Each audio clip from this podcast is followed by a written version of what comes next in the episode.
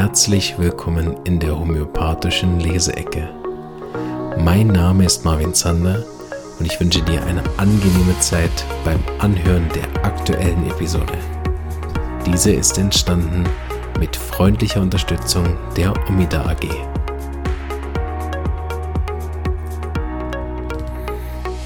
So, hallo und herzlich willkommen zur Leseecke 48 und herzlich willkommen zum Podcast mit den meisten Podcastpreisen, die ich mir selber verliehen habe. ich hatte gerade mein persönliches Warm-up. Ich rede mich ja mal warm, bevor äh, ich euch beglücke mit meiner Stimme. und äh, ja, das, das, hätte ich aufnehmen sollen, weil äh, ich glaube, ich bin einer der wenigen Menschen, die sich selber unglaublich lustig findet, äh, die sich selber auch Witze erzählen kann und dann drüber lacht und sich auch jetzt in der Folge immer noch nicht beruhigt hat. ah, das finde ich großartig. Oh, ich hoffe, ich bleibe immer so, ey. Ich weiß, manchmal ist es ein bisschen annoying für andere. Ich habe schon mehrmals im Podcast Feedback ja auch bekommen vom Anfang. Ja, Herr Zander, also es wäre schon besser, wenn Sie jetzt nicht bei jedem Wort lachen würden. Ne, und heute wisst ihr, ist mir egal. Weil die können jetzt zu den anderen Podcasts gehen, da wird überhaupt nicht gelacht. Nein, das stimmt auch nicht. Das ist jetzt unfair. Ähm, die Homöopathie-Salon, äh, einen sehr unglücklichen Namen finde übrigens, äh, weil der irgendwie schon besetzt ist. Keine Ahnung, ob die sich auch inzwischen schon irgendwie gestritten haben. Aber äh, die von dem Podcast, die sind auch sehr ähm, emotional. Gut, also jetzt kommt, wir legen los. Ihr seid sicher schon ganz gespannt, weil ihr wisst jetzt schon, worum es geht. Äh, ich weiß noch nicht. Aber ihr habt es ja im Titel schon gelesen. Wir blättern heute in einem Buch, was ich ziemlich gut fand. Ich weiß nicht, ob wir da schon mal was wir draus gelesen haben. Ich glaube nämlich schon. Von Luc Deschepper, was ich echt ein gutes Buch finde. Je länger ich da drin lese, desto besser finde ich das. Den müsst ihr echt mal einladen, falls er irgendwie in irgendeiner Art und Weise meine Sprache spricht. So, wir haben den absoluten Downer, die Ursachen von Krebs. Also passt meine Einleitung überhaupt nicht. Ne? Äh, okay, das hat natürlich seine eigene Art von Komik. Ne? Gut, aber jetzt werden wir ein bisschen ernst. Ursachen von Krebs ist natürlich ins, insofern treffen sich da zwei Themen. Das eine, die Ursachen, habe ich sehr gern. Zweitens, Krebs habe ich keine Ahnung. Also ähm, denke ich, wir werden ordentlich was diskutieren können und äh, ich werde aber auch was Neues lernen. Also, der miasmatische Hintergrund von Krebs wurde in den vorherigen Kapiteln beleuchtet. In der Homöopathie wird auch nach dem Trauma oder Auslöser gesucht, der das schlafende Miasma aktiviert hat. Ein ausgezeichnetes Beispiel dafür, wie emotionale und körperliche Traumata ein schlafendes Miasma wecken, bietet der letzte Fall am Ende dieses Kapitels. Eine in England durchgeführte Studie mit 16 Krebspatienten, die homöopathisch behandelt wurden, enthüllte sowohl emotionale Stressfaktoren als auch charakteristisch emotionale Züge, die etiologisch an die Entstehung ihrer Krebserkrankung beteiligt waren. Diese emotionalen Stressoren und Züge werden nachfolgend mit den ihnen entsprechenden Hauptmitteln aufgeführt. Hm, ja, immer gefährlich, wenn hier so Hauptmittel stehen. Äh, vielleicht lasse ich die weg. Ähm, genau, wir diskutieren einfach so ein bisschen. Das kann ja denn jeder, der das Buch hat, nachlesen, dass es da Hauptmittel gibt, aber nicht, dass hier irgendjemand dann erzählt, ja, Marvin hat erzählt, also wenn der Patient das und das hat bei Krebs, dann sollte man das und das Mittel geben. Ich glaube, da wären einige Kollegen wie auch äh, andere Leute sehr unzufrieden. Äh, und es ist auch wirklich nichts für Laien. Also das Thema Krebs sowieso nicht. Äh, ist ja nicht mal was, was ich behandeln würde. Also beschäftigen uns wir mal nur mit den Themen. Ähm, vielleicht kleiner Disclaimer, ich meine, wir reden jetzt hier von Krebs, eine emotional sehr aufgeladene Erkrankung. Ähm, und in diesem Zusammenhang finde ich es immer wieder wichtig, auch festzulegen vorher, dass ich der Meinung bin, dass niemand an seiner Erkrankung schuld ist. Schuld ist da eine Meinung und eine Bewertung. Ne? Ähm, es gibt sicherlich Sachen, die dazu beitragen, aber wir werden jetzt gleich hören, dass bestimmte Leute an bestimmten Themen leiden und nicht alle davon haben Krebs. Also es bleibt, ist und bleibt individuell, was für eine Art von Erkrankung ich da habe und der Auslöser per se ist äh, sozusagen das Zünglein an der Waage, ne, was nachher den Ausschlag gibt dafür, dass sich irgendwas in irgendeine Richtung äh, bewegt. Ne? Was man sehr gut aussagen kann ja immer, wenn man den Auslöser oder die Ursache, wenn man sich damit beschäftigt ist, ähm, was für eine Art Patient das ist, dass er unter dem leidet. Ne? Ähm, das heißt, man kann Rückschlüsse ziehen auf die Persönlichkeit, aber aus meiner Sicht nicht Rückschlüsse auf die Erkrankung, die danach folgt. Ne? Die ist individuell. So wie die Reaktion auf Auslöser individuell ist, auch der körperliche Reaktionsmuster individuell. Und natürlich kann man es nachher miasmatisch einteilen und dann kann man es ein Stück weit vorhersagen. Ne? Man könnte zu jemandem mit einem syphilitischen Miasma im Hintergrund sicherlich sagen, er sollte aufpassen, dass er sich auf jeden Fall in möglichst keinen Auslöser besonders lange hereinsteigert. Aber so funktionieren wir Menschen nicht und so funktionieren auch nicht äh, Krankheiten und so funktioniert auch nicht Prävention. Ne? Das syphilitische Miasma kann man nicht dadurch vermeiden, dass man demjenigen beibringt, äh, gar nicht mehr zu reagieren auf Auslöser, ne? sondern indem man äh, nachher schafft, dieses, Mias dieses Miasma eigentlich zu lindern, in der Form, dass es eben dann nicht aktiv wird in so einem Thema. Ne? Also das mal vorweg, Disclaimer, aus meiner Sicht ist keiner schuld an seinen Krankheiten, er kann Einfluss nehmen darauf, aber er ist auch in den seltensten Fällen, gerade wenn die traumatischen Ereignisse von außen auf ihn zukommen oder sogar in der Kindheit stattgefunden haben oder irgendwelche anderen Übergriffigkeiten sind oder Empfindlichkeiten auf, auf Wettereinflüsse oder Empfindlichkeiten auf weltbewegende Sachen oder auf gewisse Stressfaktoren im Alltag hat er ja in dem Sinne meist nicht mal eine wirkliche Verantwortung. Ne? Also ich weiß nicht, wie viele Leute, die nachher mit Krebs da sitzen, irgendwas davon selbst gewählt haben. Und insofern sind sie weder schuld noch wirklich verantwortlich.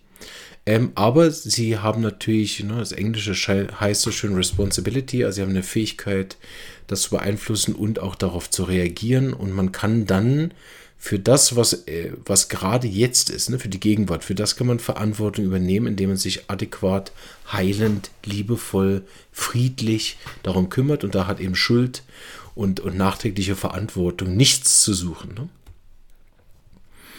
Gibt noch einen Haufen, was ich jetzt dazu sagen könnte, aber wir legen mal los. Vielleicht sage ich es dann an den einzelnen Bereichen, aber mir wichtig, dass A, niemand hier rausgeht und denkt, ah, ja toll, jetzt habe ich das erlebt, jetzt kriege ich Krebs. Also, das ist nicht so. Und du hast auch, bist auch nicht schuld daran, sondern es geht darum, das wahrzunehmen und das Beste daraus zu machen. Auch ganz platt, kalenderspruchmäßig das zu sagen.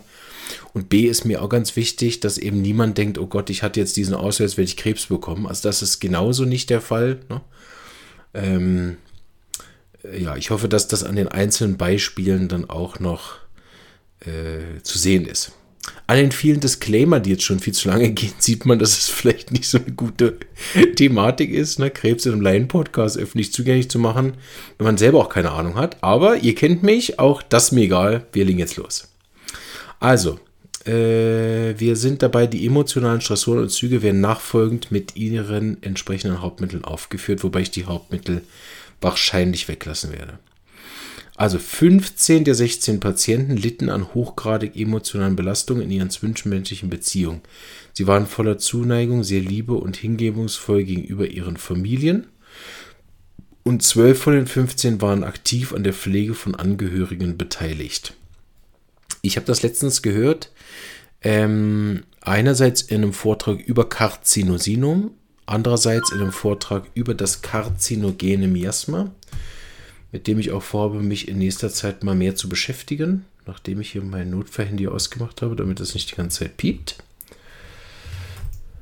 Keine Notfälle jetzt, bitte. Ich nehme auf. Ja, wer was will, ruft an, ne? Okay, war eh nur eine E-Mail. Ähm, ja.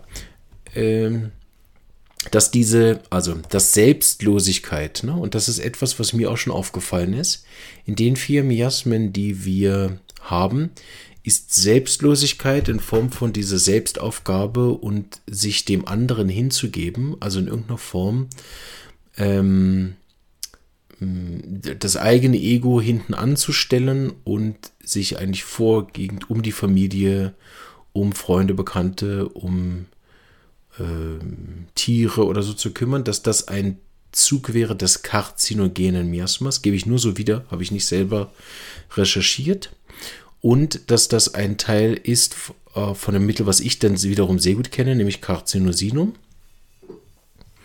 Ähm, was jetzt übrigens nichts hiermit zu tun hat, übrigens, das steht auch nicht da. Also ist nicht an der Liste hier von den Mitteln, die er aufgeführt hat. Und ist auch ein Mittel, was so mit sehr geäußerster Vorsicht überhaupt verschrieben werden sein sollte, weil nur Sode. Anderes Thema, worauf ich nämlich hinaus wollte, ist, dass in den vier Miasmen, die Dr. Hughes uns beigebracht hat, Psora, äh, Psychose, Tuberkulose, philitisch, die Selbstlosigkeit als Charaktereigenschaft unter dem Punkt geheilte Psora geht. Oder wenn dann im Psorischen ist. Ne? Man kann das ruminterpretieren, wenn es eine Fixation ist äh, und derjenige sich komplett fixiert aufs Außen und dann damit beschäftigt ist, würde es unter die Psychose gehen. Und denn wenn hier jetzt natürlich wir von Tumoren reden, ne, dann wachsen natürlich auf dem psychotischen Grund und Boden äh, der Fixation auf die Pflege von anderen und das Vernachlässigen des eigenen Egos, ne, wachsen auch auf psychotische Tumoren. Das heißt, das ist ziemlich oft richtig. Ne? Und die großen Mittel, die dann diese Selbstlosigkeit haben, sind bei Dr. Hughes natürlich dann stringent auch unter Psychose eingeteilt. Man könnte es auch in das Psora nehmen, wobei bei Psora natürlich Ego und irgendwas will ich dafür zurück. Wenn ich schon pflege, dann kriege ich dafür wenigstens Geld oder so. Ähm, in Phasen könnte das auch das tuberkulare Miasma nehmen, aber bei uns würde das, was bei anderen unter dem karzinogenen Miasma läuft, ne, unter Psychose laufen. Mir ist es aber trotzdem aufgefallen, wenn man natürlich die Selbstlosigkeit nachher nimmt von einer liebevollen, herzoffenen, warmen Punkt aus ne, und nicht von Fixation oder, oder irgendeiner Form von äh, ja, Orientierung nach außen hinweg vom eigenen Selbst, ne, diese Unterdrückung, man das nimmt, sondern man nimmt echte, echte äh, Liebe eigentlich. Ne. Das ist natürlich immer die Frage, ist es denn überhaupt eine Krankheit? Also ist diese Zuneigung, sehr Liebe, hingebungsvolle, ist es nachher tatsächlich eine Liebe oder ist es eine psychotische Fixation? Müsste man jetzt natürlich schauen. So wie er es hier aber schreibt, kommt es aus dieser positiven Selbstlosigkeit heraus, wie wir das oft auch finden äh, bei, bei Opfern von irgendwelchen Übergriffen, ne? die sehr nach außen orientiert dann unter Umständen sein können und sich völlig aufgeben, auch in den nächsten Beziehungen. Oder wie man sich manchmal fragt, Leute, die in Beziehungen leben, wo sie sich schlagen lassen oder so dass das eigentlich von unserem miasmatischen Viergestirn da nicht abgedeckt ist. Ne? Deshalb habe ich gedacht, ja, ich sollte mir dieses karzinogene Miasma mal angucken, weil das tatsächlich einen Teil abdeckt, den ich so in keinem Miasma unter Umständen finden können würde. Ne? Und am Schluss, ähm, solange man zum richtigen homöopathischen Arzneimittel kommt, spielt es ja auch gar keine Rolle, wie viel Miasmen man hat. Man kann auch ganz ohne Miasmen arbeiten. Aber diese äh, eben das, was wir bei Carcinosinum oder anderen Arzneien finden, die sich so mega stark um andere kümmern und darüber sich selbst vernachlässigen. Das ist auch in meiner Patienten, ähm, also in den, in die Patienten, die zu mir kommen, haben diese Themen oft auch. Ne? Insofern wäre das nochmal interessant. Gut. Also 12 von 15 waren aktiv an der Pflege von Angehörigen beteiligt. Da gibt es auch gute Rubriken, all dieser. Ne? Also äh, Pflege von Familienangehörigen oder ähm, sich so sehr aufs Außen fixieren auf andere Menschen, also man massives Mitleid oder Mitgefühl oder so. Ne? Gibt es auch alles Rubriken bei Dr. Hughes, wo man dann sehen kann, welche Mittel da hauptsächlich betroffen sind. Ne? Endet die, die Krankung eines Familienangehörigen mit dem Tod, so gesellte sich noch Kummer zu der bereits vorhandenen emotionalen Belastung an derer Quelle für Kummer umfasst bei dieser Patienten in die Brüche gegangene Liebesbeziehungen sowie mangelnde Liebe von Seiten des Partners. Mangelnde emotionale Zuwendung. Ne? Dann über die Persönlichkeit des Patienten, also das wäre sozusagen eine emotionale Belastung, die man findet bei sehr vielen. 12 von 15 oder 15 von 16 hochgradige emotionale Belastung, also die Pflege, Kummer, Liebesbeziehungen. Ne? Das ist wahrscheinlich auch etwas, was ähm, sehr verbreitet ist, ne? dass bei Krebs irgendwas an emotionalen Themen vorhanden ist, meiner Erfahrung nach, und hier kommen ja noch sehr viele andere Sachen, ist das dann auch so ein bisschen damit abgeschlossen. Also so, ich sag mal, Küchentischpsychologie endet dort relativ schnell. Ne? Ja, das kommt von irgendeiner schlechten Beziehung, die du seit 20 Jahren hast. Und dann wird daraus wieder so ein Schuldgefühl äh, gemacht. Ne? Aber äh, ist natürlich bei 15 von 16 Patienten erstmal noch gar keine Aussage, außer dass man sagen kann, dass äh, 16 Patienten an so einer Studie für Homöopathie teilnehmen. das könnte man sagen. Ne? 100% der Leute äh, haben sich zu einer äh, Studie für, bei Krebspatienten für Homöopathie entschlossen.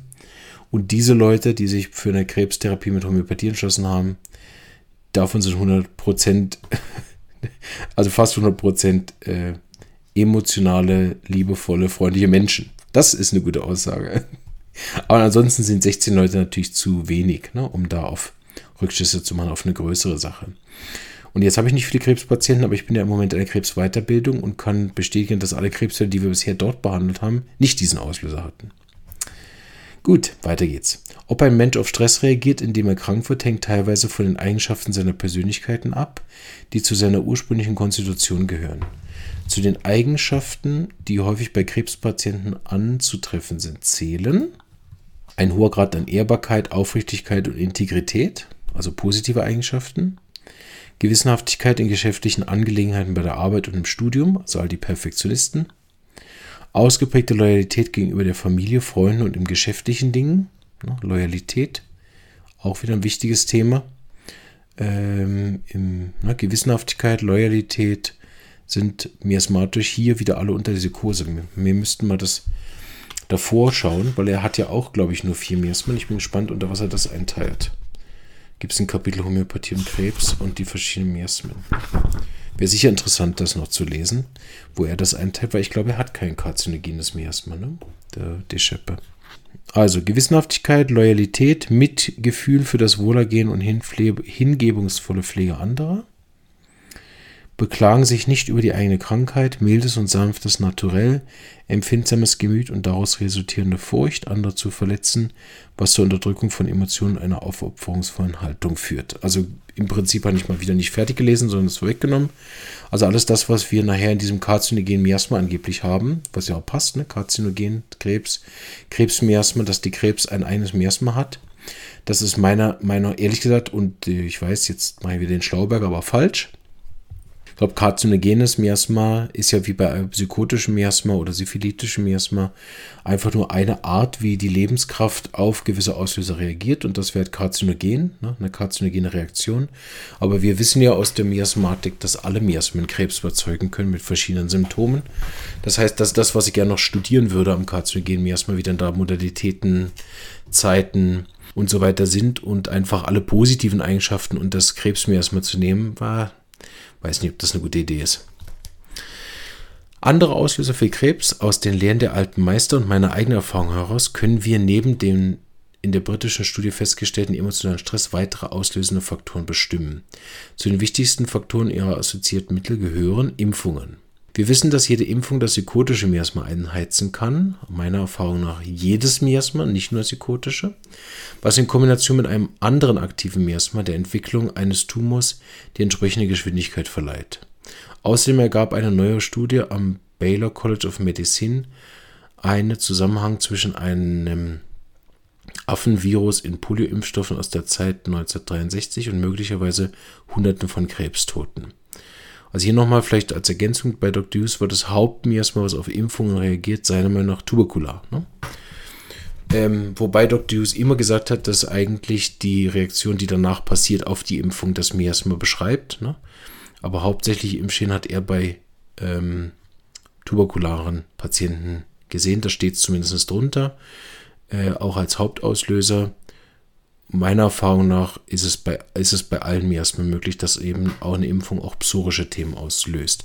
Wenn wir natürlich bei Krebs sind, sind psorische Krebsarten jetzt relativ selten. Ne? Da haben wir schon eher äh, psychotisch oder, oder ja, also hauptsächlich psychotische Krebsarten, weil tuberkulare und syphilitische oft sehr schwer verlaufen. Aber den einzigen Krebsfall, den ich bisher mitbetreut habe, war tuberkular. Und dem geht es glücklicherweise seit Jahren fantastisch. Aber ist nur mitbetreut von mir worden. Okay, also die Forscherin Dr. Janet Rutel erklärte, dass die Verbindung zwischen dem Affenvirus und dem menschlichen Krebs auffallend genug ist, um ernsthafte Besorgnis zu erregen. Dann äh, weitere Faktoren, Trauma. Äh, die Brust und Gebärmutter sind anfällig für die Bildung von Tumoren als Folge von Schlägen. Ne? Das kennen wir, das Mittel kennen wahrscheinlich auch die meisten. Ne? Tumor als Folge von Verletzung der Brust. Sexuelle Enthaltsamkeit, das fehlende Ventil für den normalen menschlichen sexuellen Impuls kann einen Krebszustand auslösen, dessen Pathologie letztlich zu induriertem Krebs der Prostata, Cervix oder Brust führt. So kann beispielsweise ein Mann Prostatakrebs entwickeln, wenn seine Frau stirbt und ihm plötzlich die Möglichkeit zum Sex genommen ist. Diese Situation führt zu einem Prostatakarzinom mit den folgenden Symptomen. Jetzt kommen hier Symptome von Konium, eins der Hauptmittel, sowieso, ne? unabhängig jetzt vom Auslöser. Lesen wir nicht. Unterstützung der Familie von Krebspatienten. Okay, ist schon ein neues Thema. Ich äh, blätter ganz eigenständig zurück und gucke mal, ob ich überfliege, ob das irgendwo steht von den verschiedenen Miasmen. Wir lesen mal. Homöopathie und Krebs kommen nicht über Miasmen, aber wir lesen noch also es kommt was, aber nicht so, wie ich mir das vorgestellt habe, dass es irgendeine Auflösung gibt. Das letzte Kapitel, also es ist jetzt eigentlich davor sozusagen, ne? vor dem Kapitel lese ich jetzt das Kapitel davor an. Das letzte Kapitel dieses Buches möchte ich der homöopathischen Behandlung von Krebs widmen. Dies scheint zwar mein, meinen Vorbehalten gegenüber der allopathischen Verschreibung zu widersprechen, aber in weiter kommen bei der erfolgreichen homöopathischen Behandlung von Krebs alle in diesem zu alle in diesem Buch erläuterten Techniken zum Zuge. Sie fordert ein Verständnis des niemals gesundsein Faktors, des Geistes- und Gemütszustandes des Patienten, der Unterdrückung der Henrischen Regel und des Unterschiedes zwischen palliativer und kurativer Verschreibung. Darüber hinaus ist ein tiefes Verständnis der miasmatischen Verordnung unerlässlich. Krebs zeigt das Vorliegen von mehr als einem aktiven Miasma an und verschiedenen Krebsformen repräsentieren unterschiedliche Miasmen. Das Ziel der Homöopathie bei der Behandlung von Krebspatienten besteht, wie bei allen Patienten, nicht nur in der Heilung, sondern auch darin, einem Rückfall vorzubeugen. Und dieses Ziel wird nur durch die miasmatische Verschreibung erreicht. Ja, das ist ja eigentlich ein Plädoyer, was ich auch unterstützen kann, wenn auch mit weniger persönlichen Erfahrung, als der Herr die Schepper hoffentlich hat. Äh, dass eben eine, die Präventivverschreibung, wir haben ja eine andere Variante inzwischen gehört, wenn ich mich nicht irre, von der prozessorientierten Homöopathie, ne? aber die andere Präventivverschreibung, die ich kenne und die ich auch anwende, ist dann die miasmatische oder in dem Fall antimiasmatische Kur, wie sie ja auch an der Böninghausen Akademie praktiziert wird. Ne? Schließlich liefert Krebs ein hervorragendes Beispiel dafür, dass die Homöopathie auch in solchen Krankheiten erfolgreich behandeln kann, bei denen die Allopathie nicht mehr weiter weiß. Die Behauptung der Allopathen, dass die Heilung von Krebs kurz vor dem Dreh Durchbruch steht, erinnert uns an die Bekanntmachung des Surgeon General im Jahre 1969, dass die Ära der Infektionskrankheiten vorbei sein sollte. Aber statt des Siegs über die Infektionskrankheiten sehen wir, dass die tödlichen Krankheiten der letzten Jahrhunderte wieder auf dem Vormarsch sind. Bisher unbekannte, todbringende Infektionskrankheiten treten auf und entwickeln mit rasanter Geschwindigkeit antibiotikaresistente Bakterienstämme. Aus welchem Jahr ist denn dieses Buch? 2007. Ähnliche Behauptungen werden im Hinblick auf Krebs aufgestellt, beispielsweise in einem Artikel auf der Titelseite der Times. Es ist eine gnadenlose Krankheit, die lediglich mehr als eine halbe Million Amerikaner das Leben kostet, aber die Wissenschaftler entschlüsseln zunehmend ihr Geheimnis und möglicherweise ist der Kampf nun an einem Wendepunkt angelangt. Neue Entdeckungen versprechen bessere Behandlungsmöglichkeiten und wecken in diesem Feldzug neue Hoffnung. Also ist die Frage, ne? 2007, 16 Jahre her, ne? Ob sich das äh, hat und was der Herr Schepper heute sagen würde zu dem. Ob das eingetroffen ist oder nicht. Was ich so höre von den anderen Leuten, die sich mit Krebs rumschlagen, ist das nicht der Fall. Gut, aber auch äh, mit der Homöopathie ne, ist das äh, trotzdem eine schwierige Sache. Ne? Also, ähm, äh, recht durchwachsene Folge, finde ich. War, war ein äh, guter Artikel, aber schwierig darauf einzugehen, wenn ich selber nicht so viel Ahnung habe. Ähm, vielleicht machen wir das nochmal äh, als, als Ende sozusagen. Es gibt aus meiner Sicht viel mehr Ursachen als die, die hier genannt worden sind. Ich ähm, finde es auch schwierig, ne, wenn jemand zum Beispiel jetzt äh, in einer aktuellen Situation unter einer aktuellen Situation Krebs bekommt, aus der miasmatischen Sicht ist das ja die Reise einer Krankheit. Ne? Also ähm, finde ich, ist es sehr schwierig bei Krebs einen richtig guten Auslöser zu finden. Man kann halt nur so Faktoren bestimmen, unter die der Patient aktuell leidet oder die ihn aktuell beschäftigen oder wenn man schaut, was in dem Leben wie so ein Höhepunkt war. Aber ob nachher dieser eine Auslöser nachher mit dem Thema zu tun hat, finde ich etwas sehr, sehr Schwieriges festzustellen. Ihr wisst ja, ich bin ein riesen Fan von Auslösern und finde es auch eine wichtige Sache, danach zu forschen und darauf auch einen großen Stellenwert zu legen. Und ich denke auch, dass das ein sehr, sehr guter Behandlungsansatz ist, weil das nach wie vor ja Ursachen sind, die in dem Leben auch faktisch vorhanden sind. Also wenn jemand jetzt eine Trennung hatte, die schwer war, dann ist das ja ein, äh, ein Fakt. Ne? Das kann ich ja, also auch wenn das vielleicht nicht im direkten Zusammenhang steht mit der aktuellen Krebsdiagnose, so ist dieser Punkt. Und wenn der Patient noch sagt, ja, es hat mich 20 Jahre lang beschäftigt und auch in der aktuellen Beziehung muss ich immer wieder an diese alte Sache da denken, dann ähm, kann man das beruhigt nehmen. Vor allen Dingen, wenn man dann noch ein Mittel erwischt, und das ist ja bei der Use-Methode so wichtig, dass wir nicht nur ein Mittel auf den Auslöser wählen, sondern natürlich auch auf alle anderen Standpunkte, damit das Mittel möglichst ähnlich ist zum gesamten Fall. Ne? Und gerade bei Krebs ist es eigentlich immer von Vorteil, auch die Patientenanamnese und Familienanamnese mit einzubeziehen. Also die Reise einer Krankheit, wo hat es gestartet, was sind die Krankheits auch Arten, ne? Krankheitsarten, was hat er gehabt als Kind? Husten oder Mittelohrentzündung oder Blinddarmentzündung oder immer wieder Magen-Darm, ne? wo ist der Schwachpunkt und wie hat sich dieser Schwachpunkt, wenn der vorhin noch missbehandelt und unterdrückt worden ist, weiter äh, entwickelt. Ne? Und wenn ich sozusagen meinen, meinen miasmatischen Boden genährt habe in den letzten Jahren, dadurch, dass ich äh, viele Unterdrückungen hatte, Themen nicht angegangen bin, Sachen nicht aufgelöst habe, ähm, oder andersrum mich in Sachen auch versteift habe und sie deswegen nicht loslassen kann, ne? dann ist es tatsächlich vielleicht so, dass dann so eine Impfung kommt und dann der Krebs ausbricht. Aber das ist aus meinem Sicht sehr kurz gedacht, wenn ich sage, ja, das ist jetzt die Impfung. Also, ne? das ist aus mehrerlei Ebenen falsch. A, spielt der Boden eine extreme Rolle, auf was geimpft wird, vielleicht auch der Zeitpunkt und die Situation und wie, wie, also wie, wie eingestellt bin ich zu dieser Impfung äh, wie gehe ich dann mit etwaigen Reaktionen der Impfung auch um? Ne? Ähm, oder auch äh, meine Ärzte, ne? wie gehen die damit um?